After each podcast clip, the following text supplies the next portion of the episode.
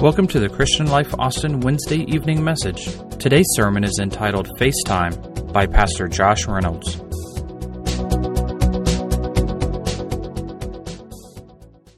We don't have very much time tonight, so I'm gonna I'm gonna rush, rush, rush to uh, to give to you what I feel like the Lord has given to me. So I'm gonna jump right into my point here by saying, Charlotte, my beautiful wife, is a better parent than I am. She's just good at it. She's patient, she's kind, she's slow to anger, she's slow to get frustrated, she's slow to get stressed out. Basically, she's so much more like Jesus than I am, it's ridiculous. And it shows up when we're trying to raise this six month old perfect baby boy that we have and I'm learning all kinds of interesting and new things about parenting. This is our first one. He's six months old. And for example, like I've just recently discovered that taking him out to restaurants are a lot like the TV show. Maybe you've seen it. I don't know. But America Ninja Warrior. Anybody? Anybody with a toddler say amen or oh me, want something? American Ninja Warrior, that's where they do all these crazy obstacle courses and they're hanging by their just their toes and they're trying all sorts of things. That's what it's like taking my baby out to dinner. I'm serious. Uh, jumping, kicking, flipping, and he's six months old. And I don't know if this is normal. I mean, I've heard the terrible twos, but six months old is a little much. So I'm not sure if, if he's early or, or what the deal is, but last night we went out with my parents and we're sitting there having a great dinner and he has his first spill drink table disaster situation everywhere. Six months. He seems like he's a little early on that. I don't, if he's going to be advanced, I guess that's a good thing. If he can just be advanced in something, he's, he's already to the terrible twos at six months old, and I, I don't. The mental games that happen for me when I take my baby to restaurants are unbelievable. Now, if you can sit there, if you have babies and act like the, I know Sam and Melinda, you know exactly what I'm talking. No, they don't. That baby's an angel. But my baby, the mental games that go through my mind when I'm having dinner, I'm brand new at this. I'm just going to be honest because this is what you're supposed to do when you stand behind this pulpit is be honest. It messes with my head. I try everything in my power to make him happy. I try holding him up. I try setting him down. I try holding, giving him food that he doesn't need. I try to lay him down. I try everything I can. I even start having out of body experiences while this is happening. So last night, this is going down and I'm sitting there at this table and I'm tripping out and I'm trying everything in my power that I know to do, trying to play it cool in front of the grandparents that I know exactly what I'm doing. I've got this completely under control. So here's what I do. I, I, I take him, I pick him up and say, let's just go outside. Let's just, let's just go outside. So I take him outside and we're standing outside and I begin to talk to him. And this is what I do. This is my contribution to our family. I'm the talker. I just talk to him. He's six months old. So I start throwing some ideas at him, some questions. I start saying, son, what is it that you want? Tell daddy. Go ahead and tell daddy what you want. Why are you doing this to daddy and mommy tonight? What can, and I'm looking around making sure nobody's actually seeing me. What can daddy do to fix this? Why are you choosing this particular night to act this way in front of Papa and Nanny? Are you, are you trying to embarrass Daddy? Is that what you're trying to do? And in my mind, I'm thinking about my parents driving home back to Arkansas going, oh my God. They're six months into this, and he's already going to melt them down. They don't know what they're doing. you grandparents sitting there like, oh, that's ter-. y'all all do the same thing. So I'm talking to him. I'm throwing questions out. Y'all ain't been there. Say amen or oh me, something. I even try because I'm a pastor and I, I, I preach. So I even tried the pastor approach to my baby. You shall sleep and you shall not whine. In the name I'm not, I'm not just preaching, I'm telling the truth. Lord, you know I don't need this right now. Just let a peace come over him. God, you know I'm hungry. You know I can't keep getting up from this restaurant. They ain't going to let us come back. And that ain't a good witness to be messing up tables. After all that talking and all that explaining and you know that analytical approach to a six month old i felt confident that he got some of it. But my wife quickly tells me why, why, do you, why do you even do that? They don't, he doesn't understand what you're saying. He doesn't pick up on that sort of stuff. And she's so sweet and she's so calm and she's always in control. And that's what she is good at. And i'm not so good at it. But i'm not so sure that he doesn't do some of this stuff on purpose. I haven't figured that i think he kind of knows when do they you, no, nobody else. It's just him. But last night, while we were replaying uh, the different events that took place in the restaurant. My wife gave me some very helpful information that she picked up while she was trying to read about being a better parent. She's just trying to get back up to the level that I'm on. So it, she has to read about that stuff. And so she's reading about this, and she gives me some tidbit of information that uh, it's, it's really interesting. And, and here, here, here's what she says. She says, and I quote, that research shows that infants begin recognizing their parents' facial expressions by three or four months of age. So he does know. she was telling me he wasn't picking up on anything, but he, he so it doesn't stop there. It says about five months, babies can comprehend facial expressions on strangers' faces. And by seven to nine months old, they can pick up on what dogs' facial expressions mean. Now, time out a sec. That seems rather obvious when a dog's showing its teeth that the child should be able to go ahead and figure out what's about to happen. Can I get a good amen? So your child's not special.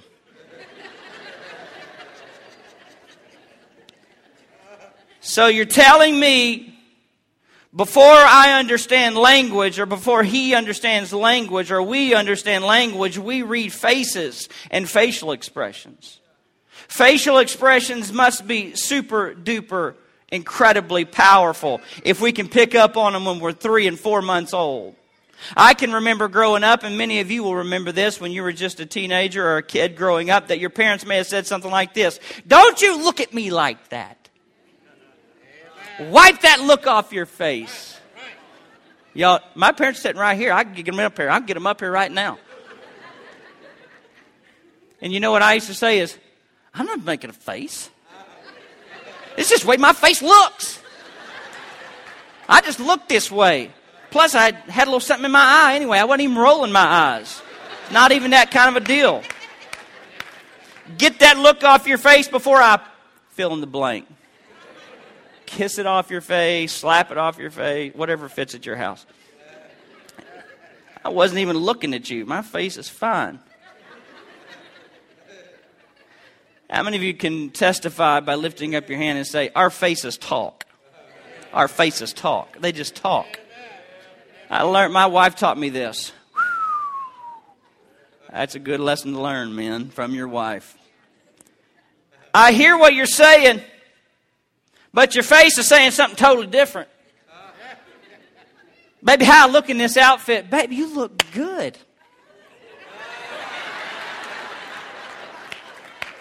See that? And I know this is kind of humorous, but you people have been doing this since you were three months old. You've been picking up on facial expressions since you were three months old. Your face talks. We have this wonderful new device on our smartphones. How many knows what FaceTime is? How many of you use that great, incredible technology? You know what's funny about FaceTime? I think this is hilarious. Used to, we used to talk to people on the phone and we'd be like, on the other line, he's lying. He's not even telling, he's lying. Now we can see their face and we absolutely know without any, any, any error in our, in our mind at all that they are absolutely lying. You, you can see it on their face. And you know what funny about that is when you're looking at that, that, that FaceTime on your phone, you tend to be looking at yourself more than you're even looking at the person in the. Doesn't matter. The, the truth is, our facial expressions or our countenance trumps the knowledge. It trumps our knowledge. 85% of communication, they tell me, is nonverbal. 85%. That's a lot. Countenance trumps knowledge. In other words, my baby knows before he knows. He knows my facial expressions before he even knows what's coming out of my mouth. So tonight, my question is, if, if, if, if faces are that powerful, if, if expressions are that powerful, if countenance is that powerful, important to us as humans, then how do we see the face of God? How do you look at God? What do you think of? What mental picture of the face of God do you see when you think about God?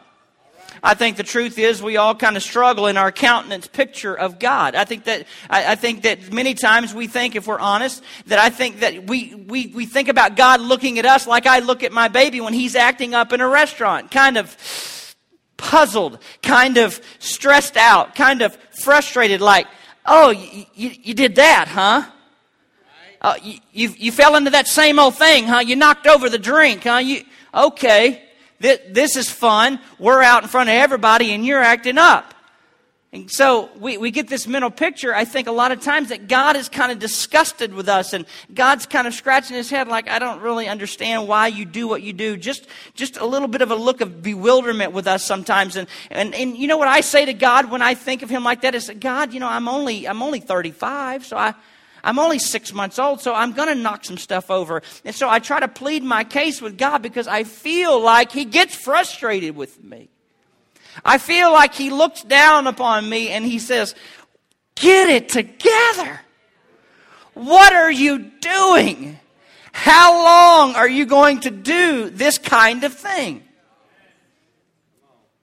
Maybe I'm the only one in the house tonight that thinks that God looks at me sometimes like a monkey looks at a math problem, like, Doesn't add up. 2 Corinthians 4 and 6 says it this way. Here's what the Lord says about his face.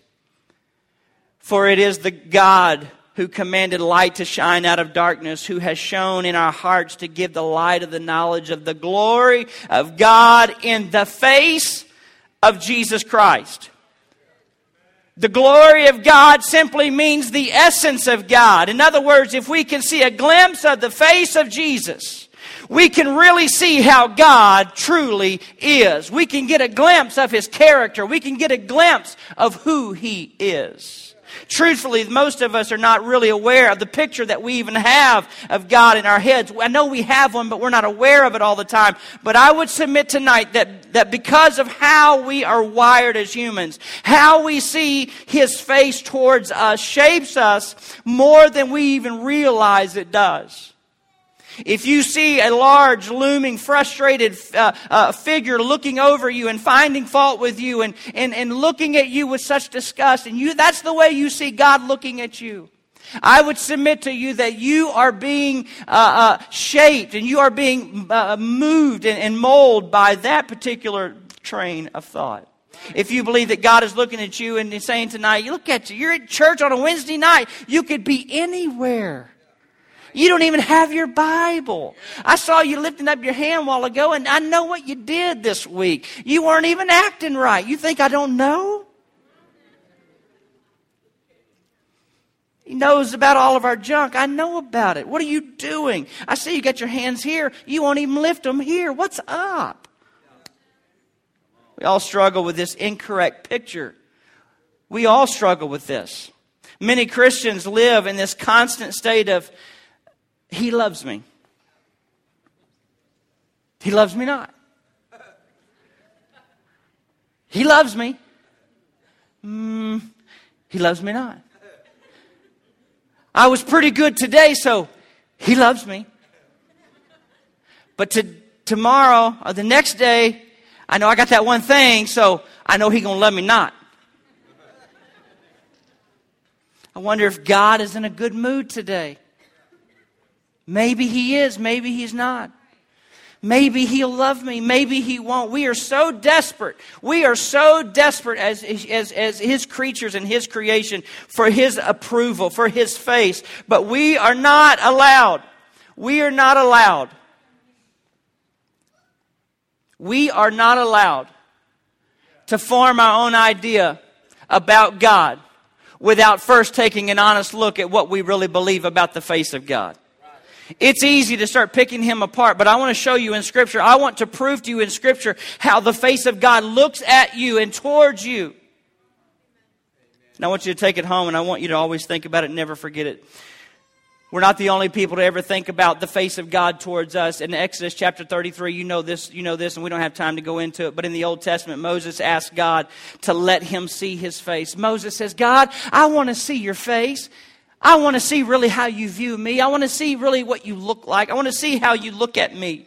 And God says, you, you can't see my face and live because of the dispensation of the old covenant that you're living under, which was basically law, law, law, law. And God was saying, you don't want to look at my face because if you look at my face, you're going to be destroyed. You're going to be consumed. And here is why. Throughout the Bible, the face of God is a metaphor for judgment.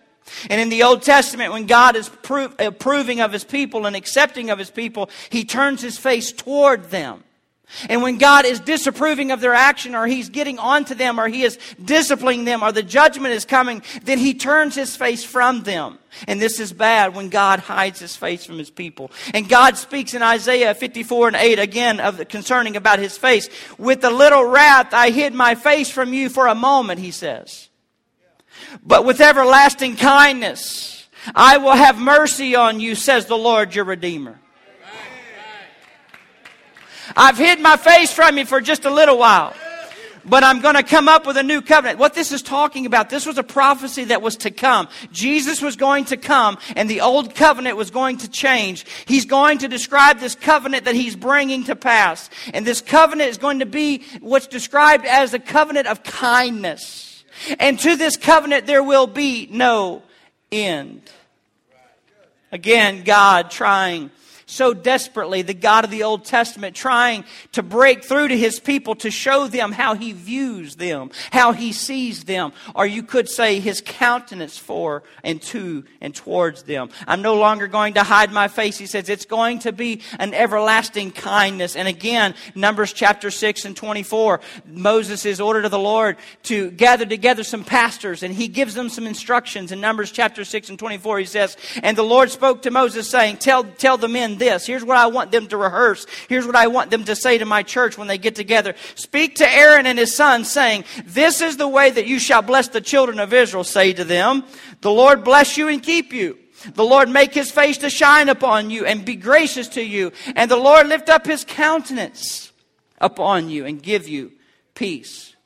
Amen. Face, countenance, same word means the same thing. This, this, this shining face, this lifted countenance means to have God to have a smiling face towards his people. And he doesn't say it once, but he says it twice in this passage. God says, I want you to get this. I want every time my people to get together, I want you to rehearse this. I want you to pronounce this blessing over them. I want them to know that I'm smiling over them. I want them to know that I'm smiling over them. And then this short blessing, God says it twice. I want my kids to know that when they're together, I am smiling. I know what some of you are thinking. Now, how can God be smiling all the time at his kids when they're not acting right? When they're acting up and acting out? Are you saying that God smiles at sin? Don't get me wrong. God will never wink at our sin. God will never allow our sin. He will never just say, I approve of your sin situation. He will never say that. However, God does come to us. When we couldn't get to him, the Bible says he robed himself in flesh and came to us. Isaiah Isaiah said, Your Redeemer is coming. Now you got to understand this. They don't know who Jesus is.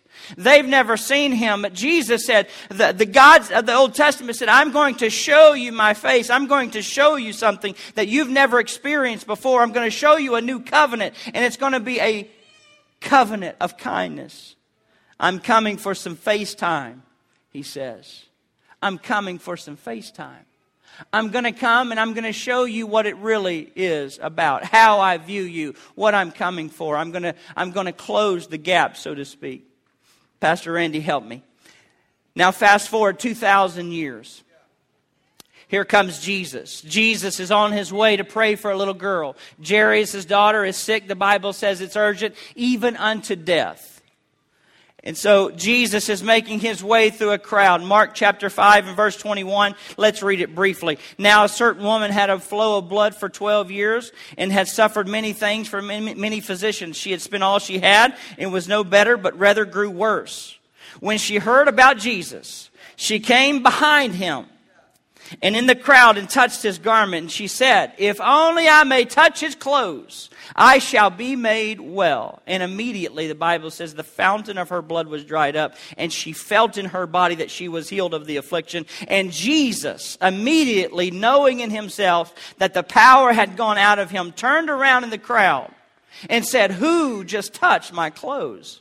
But his disciples are like, What are you talking about? You're kind of in a crowd of people right now. He says, You see the multitude thronging you. You say, Who touched me? What this doesn't even make sense. And he looked around and sees her in, uh, who had done this in verse 33. But the woman, fearing and trembling, knowing what had happened to her, came and fell down before him and told him the truth. And he says to her, Daughter, your faith has made you well. Go in peace and be healed of your affliction.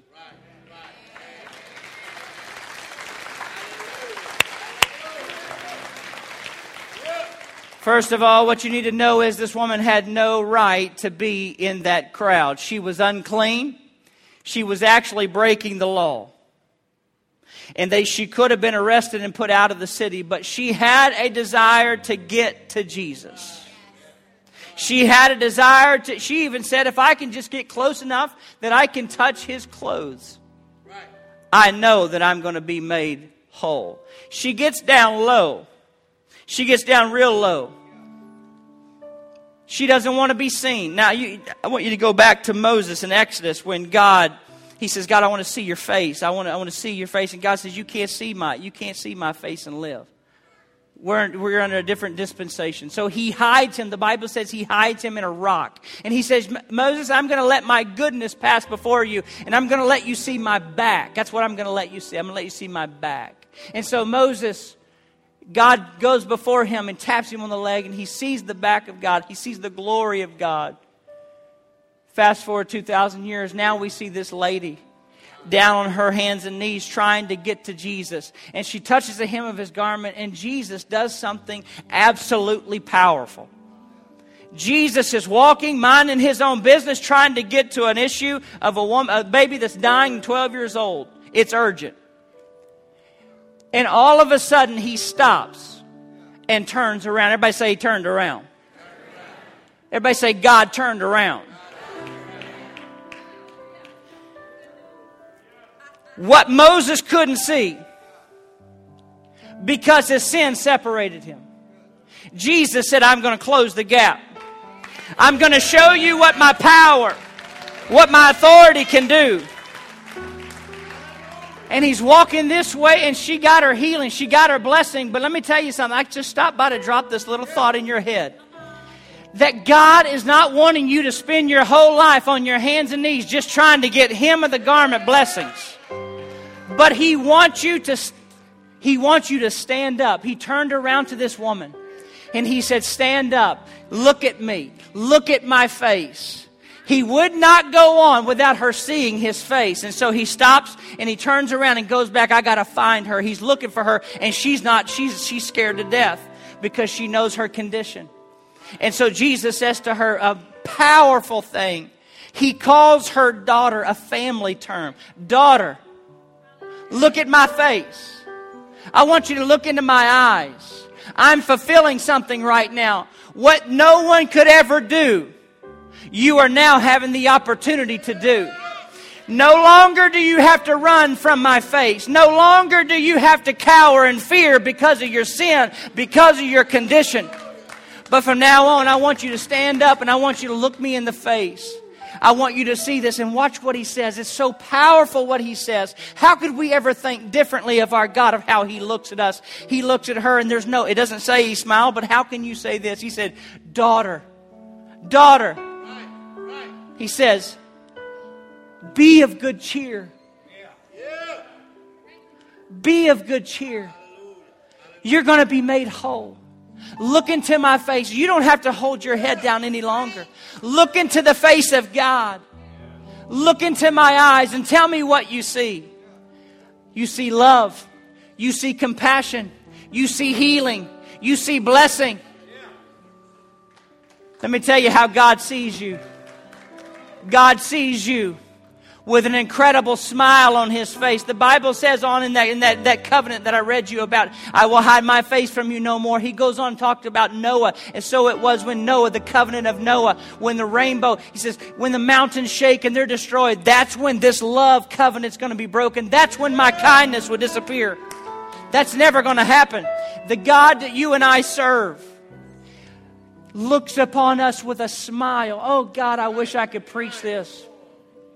I wish that I could I wish that I could paint a picture that you could walk out of here with tomorrow and you could say, I no longer view him. I no longer see my father as a God that's ready to strike me, as a God that's ready to, to eliminate me because of my, my situations or my sin or because of my shortcomings. Let me just ask you a question real quick. How many of you right now in this moment, don't think any further than this, how many of you right now believe that God loves you in this moment, right now?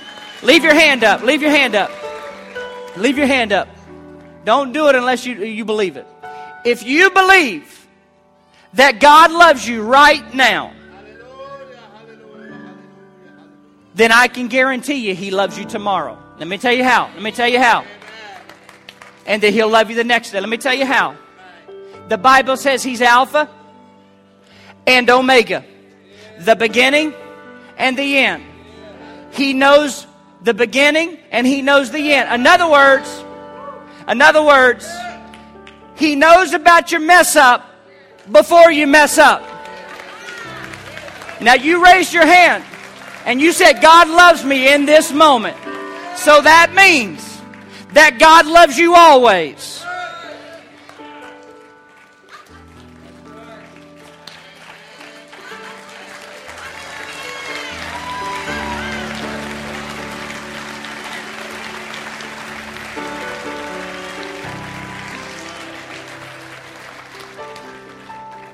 He loves me?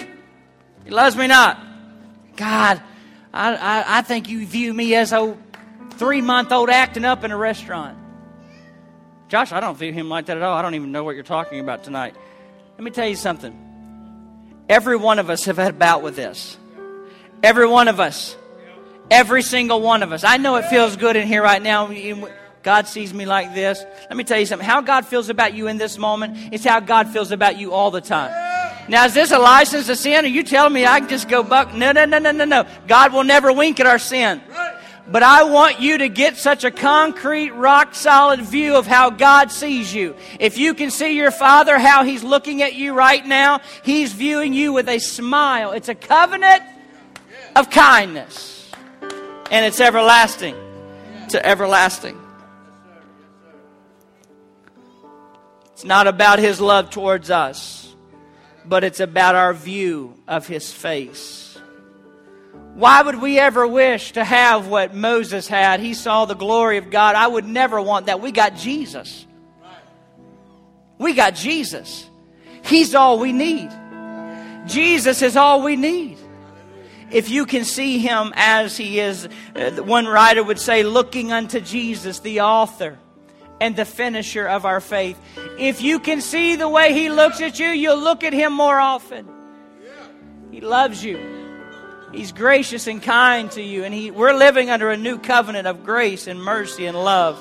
And God wants us to grab a hold of that. Stand to your feet and clap your hands. Give God praise. Give God praise. Give God praise. Give God praise. Give God praise. I love you for it, God.